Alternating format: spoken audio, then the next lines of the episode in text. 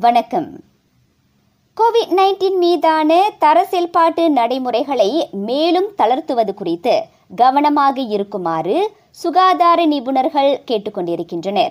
Corona கிருமி தொற்று தொடர்ந்து பல வகையில் உருமாறி வருவதால் அதன் தொடர்பில் எதனையும் கணிக்க முடியாத சூழல் இருப்பதை மலேசிய மருத்துவர்கள் கூட்டணி சங்கம் மிளேமேலிடம் தெரிவித்தது.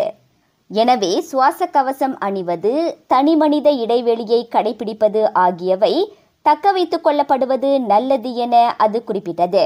சுவாச கவசம் அணிவது மைசயாத்ரா செக் இன் வருகை பதிவு விமான நிலையங்களில் கோவிட் நைன்டீன் பரிசோதனை செய்து கொள்வது ஆகிய மூன்று முக்கிய எஸ்ஓபிக்கள் தளர்த்தப்படலாம் என முன்னதாக பிரதமர் அறிவித்திருந்தார்.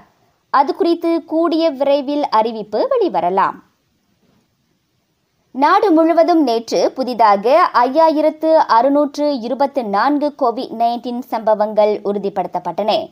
மேலும் பத்தாயிரத்துக்கும் மேற்பட்டோர் அக்கிருமி தொற்றிலிருந்து மீண்டனர். ஒன்பது பேர் கொரோனா தொற்றுக்கு பலியான வேளை அவர்களில் இருவர் மருத்துவமனைக்கு கொண்டு செல்லப்படும் முன்பே மரணமடைந்தவர்கள். கோவிட் நைன்டீன் ஊக்க தடுப்பூசி இன்னும் போட்டுக் கொள்ளாதவர்கள் நோன்பு பெருநாளுக்குள் அதனை செலுத்திக் கொள்ளுமாறு சுகாதார நிபுணர் ஒருவர் ஆலோசனை கூறியிருக்கின்றார். அது மிகவும் முக்கியமாகும். பெருநாள் சமயங்களில் பலர் தங்களது சொந்த ஊர்களுக்கு திரும்பி குடும்பத்தாரையும் உறவினர்களையும் சந்திக்கும் நிலையில் கிருமி தொற்று எளிதில் பீடித்து மோசமான பாதிப்புகளை எதிர்நோக்கும் தரப்பினரை பாதுகாக்க ஊக்க தடுப்பூசி உதவும் என பேராசிரியர் டாக்டர் மலினா ஒஸ்மான் குறிப்பிட்டார். நாட்டில் இதுவரை ஐந்திலிருந்து பதினோரு வயதுடைய பதினெட்டு புள்ளி எட்டு விழுக்காட்டு சிறார்கள் கோவிட் நைன்டீனின் இரு தடுப்பூசிகளை போட்டுக்கொண்டுள்ளனர் பன்னிரண்டிலிருந்து பதினேழு வயதுடைய இளையோரில் தொன்னூற்றி இரண்டு புள்ளி ஏழு விழுக்காட்டினர் இரு தடுப்பூசிகளை பெற்றுள்ளனர். அறுபத்தி எட்டு விழுக்காட்டினர் அதாவது ஒரு கோடியே அறுபது லட்சத்துக்கும் அதிகமான பெரியவர்களுக்கு ஊக்க தடுப்பூசி செலுத்தப்பட்டுள்ளது.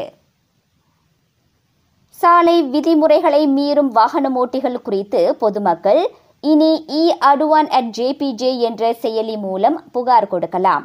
புகார் கொடுக்க விரும்புவோர் அச்செயலியை பதிவிறக்கம் செய்து சாலை குற்றங்கள் மீதான காணொளி அல்லது புகைப்படங்களை பதிவேற்றம் செய்து இடம் மற்றும் நேரத்தை குறிப்பிட்டால் போதுமானது என சாலை போக்குவரத்து துறை ஜேபிஜே கூறியது. அதே சமயம் புகார் கொடுப்பவர் ஜேபிஜே இணைய அகப்பக்கத்தில் பதிந்து கொண்டிருப்பதோடு தங்களது தொடர்பு சாதனங்களில் ஜிபிஎஸ்ஐ முடுக்கி விட்டிருக்க வேண்டும். மாற்றுத்திறனாளிகள் தாய் தந்தையை இழந்தவர்கள் மகளிர் மற்றும் வயதானவர்கள் சம்பந்தப்பட்ட விவகாரங்களை கையாண்டு அவர்களை பாதுகாக்க சிறப்பு செயற்குழு ஏற்படுத்தப்பட்டுள்ளது. அண்மையில் மாற்றுத்திறனாளியான இளம்பெண் ஒருவர் சித்திரவதை செய்யப்பட்ட போன்ற சம்பவங்களை அரசாங்கம் கடுமையான ஒன்றாக கருதுவதாக பிரதமர் சொன்னார். செய்திகள் நிறைவடைகின்றன. நான் சுகந்தமலர் முனியாண்டி. வணக்கம்.